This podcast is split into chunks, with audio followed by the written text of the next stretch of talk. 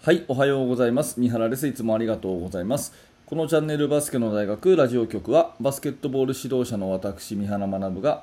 えーバスケットボールの話をしたり、えーコーチングの話をして、一日一つあなたのお役に立つ情報をお届けしている番組です。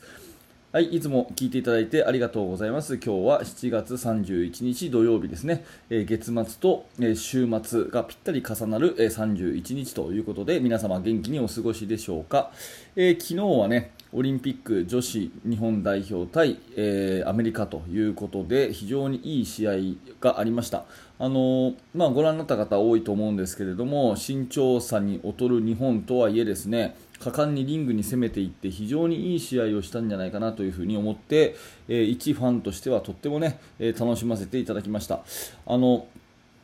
おそらくですね、えーとまあ、昨日の試合時点ではあの十数点離れてしまったんですが、最初から最後まで日本の攻めきっていうのはですねアメリカを脅かしたと思いますし、ぜひ決勝トーナメントでねもう1回当たってねメダルをかける試合で、えーぜひ勝ってほしいなっていう風にそんな風に思わせてくれる素敵な試合だったと思います。それとですね、えー高校生の方ね、えー高校生の男子インターハイがあって、えー中部大第一高校があのーインターハイ初優勝ということで非常にね、えーおめでとうございますということを言いたいです。まあコロナ禍でいろんなことがあった中でですね出場した、えーチームの皆さんは非常に大変なご苦労があったと思いますし、まあ、そんな中でね、えー混戦を勝ち抜いた中部大第一の皆さんに本当に心からおめでとうというふうに、言いたいと思います。えーさて、今日のテーマはですね練習に名前を付けようということであの練習の一個一個のドリルねスリーメンとかスクエア、パスとかありますよね。ああいうのにですね、えーできるだけあの名前をこう付けていった方が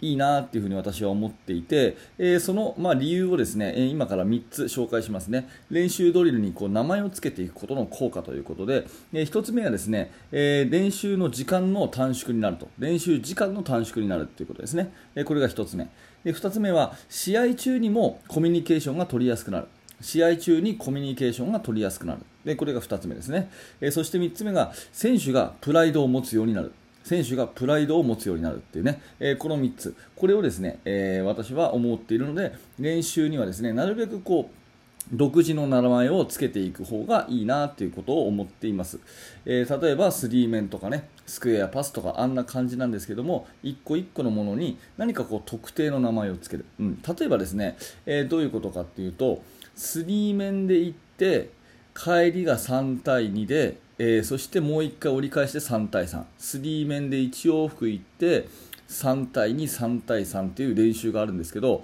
これね、えー私が大学時代私の恩師の倉石修さんはこの練習をですねニューヨークって呼んでたんですね、うん、スリーメンで1往復行って、えー次の組が出て3対2帰りが3対3っていう練習をニューヨークって呼んでたんですね。でこれなんでかっていうと、あの倉石さんがね、えーと NBA のこう見学を行った時にニューヨークニックスがこの練習をやってたらしいんですよ。だから俺はこれをニューヨークって呼ぶんだって言って、ね、ニューヨークっていう名前をつけるんですね。これ面白いですよね。例えばこういうことですね。あと、どこかのね、えーどなただったか忘れちゃったんですけども、えーっと女子の大賀優子選手が、えー WNBA フェニックス・マーキュリーっていうところに WNBA でプレーされた時の練習で、えー非常に狭いあの制限区域だけの範囲でのドリブル1対1っていうのをね、えーウォーミングアップでやったらしいんですね。あの制限区域の幅だけでドリブルの1対1、まあ、そのウォーミングアップでこのディフェンスのフットワーク練習としてねこの狭い範囲だけでの、えードリブル練習をやってるのを見たことがあると。だからこのね、えドリブル1対1を単なるドリブル1対1っていう名前じゃなくて、ね、これフェニックスっていう風に名前を付けると、ね、フェニックスマーキュリーでやってる練習だからフェニックスっていう名前にするとかね。っていうことでですね練習にこう独自の名前を付ける、ね、独自の名前を付ける。っていうのは結構あの大事だよっていう、まあ、例えばそんな話です。で、えー、とこの先ほど言った理由の3つを1個ずつお話ししていくと1つ目はですね時間の短縮になるっていうことですよね、うん、練習するときに、まあ、監督コーチがこう指示を出したりするときにですねこう名前をつけておくとスムーズですよね。はい、じゃあ次は3釣り面で最初行って、えー、と帰りが2対1でとかっていうんじゃなくておし次ニューヨーク行くよっていうふうに言うと選手自身がですねあニューヨーク、ニューヨークって言ってニューヨークの練習に入ると。ね。はい、じゃあ2人1組でボール持ってここ並んでこうでっていうんじゃなくて、はい、次フェニックス行くよって言うとあじゃあフェニックスっていうふうにでその練習の切り替え自体がですねすごくスムーズになっていくということですよね。あと、まあ、先生によってはあの黒板、ホワイトボードとかにこう練習計画をこう書いたりあの紙に書いて貼ったりしている人もいるかと思うんですけどそれを書くのもですねこうポンポンポンってこう名前だとね非常にこう分かりやすいということで練習にこう名前を付けていくっていうのはこれいいアイデアかなということで、え、練習の時間の短縮になるっていう点でいいアイデアかなっていうふに思います。これが理由の1つ目ですね。2つ目は試合中のコミュニケーションもスムーズになるっていうことで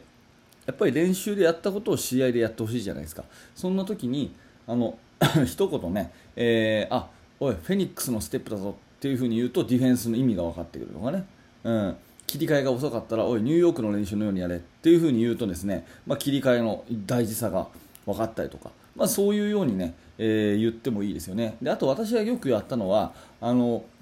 練習メニューというよりねその子の得意な、えー、ステップ例えばセンターのねセンターの、あのー、まあ、誰でもいいんですけど三原君という子がいたとするじゃないですか、まあ、三原だと変だな。誰でもいいや、えーとまあ、今いるセンターの小沢君という子がいるんですけど小沢君という子が、えー、例えばあの右足を軸にしてのステップインが得意だとするじゃないですか。ね、したらそれをですね、えーと、右足が軸足のステップインっていうのを、ね、あの子が得意だからこのプレーの名前を小沢ステップっていう名前にしようとかねっていう風に言ったりすると小沢ステップっていう名前にするとですねなんかこう生徒たちが喜んでですね試合中もそれを使おうっていう風に思ったりするんですよ。うん、だからそんな意味でですねコミュニケーションを円滑にするためにプレーに名前をつける。それから練習に名前をつける。これは非常にいいやり方かなというふに思います。ね。試合中にもコミュニケーションが円滑にできる。というのはこれが2つ目ですね。で3つ目がですね選手がプライドを持つっていう、まあ、あのプライドを持つっていうかこううん、興味を持つ、面白がるっていう意味ですよね、なんかこうニューヨークとかねフェニックスって言われると特別な練習を僕たちはしてるんだっていうそういう気持ちになったりして練習が結構こう盛り上がったりするっていうことは私自身も感じるんで、うん、こういうね、えー、まあ、かっこいい名前をね、えつけて練習をしていくってことは結構大事かなっていうふに思います。うんあのまあ、名前をつける重要性って結構あってあの例えばあの今、オリンピックやってますけどその前の、ね、リオオリンピックの時の日本代表の内海監督はですね、えー、普通にこう言うとアーリーオフェンスっていうんですかねセカンダリーオフェンスアーリーオフェンスって言わないでアタックモーションというような名前にしたらしいんですね。セカンダリーオフェンスじゃなくてアタックモーション。ただ走るだけじゃなくて攻めるっていう気持ちだったりそれから動きをねたくさんあの入れて日本の動きをたくさん入れて、えー、その動きで崩していくっていう意識を持つためにアタックモーションという名前にして、ね、ファーストブレイクの後セカンダリーブレイクとかファーストブレイクの後アーリーオフェンスっていう風に普通は言うんですけどそのアーリーオフェンスじゃなくて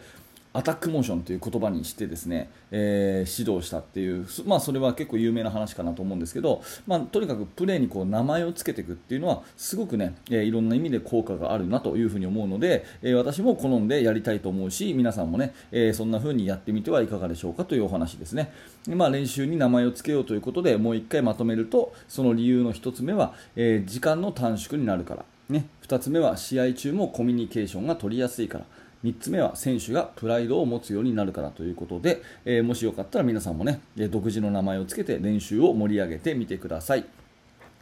はい、ありがとうございました。このチャンネルはいつもこのような感じで毎朝ね、えー、バスケットボールの話をさせていただいております。特に指導者の方向けに、えー、お話をしておりますので、えー、興味が持てた、面白かった、役に立ったという方はぜひチャンネル登録のボタン、えを押していただいて、また次の放送でお会いしましょう。えそして現在ですね、え指導者の方向けには無料のメルマガ講座というものをやっております。チーム作りについて学べるカリキュラムがメールで届きますので、えもしよければ、えこれを機会に登録してください、え動画の説明欄のところにリンクが貼ってあります、えそれと、え説明欄のところにもう1個リンクがあって、えーと、ヒマラヤラジオというポッドキャストでもこの、えー、放送は配信してますのでぜひヒマラヤの方もですね、えー、フォローしてみてください。はい、えー、最後までありがとうございました。三原学でした。それではまた。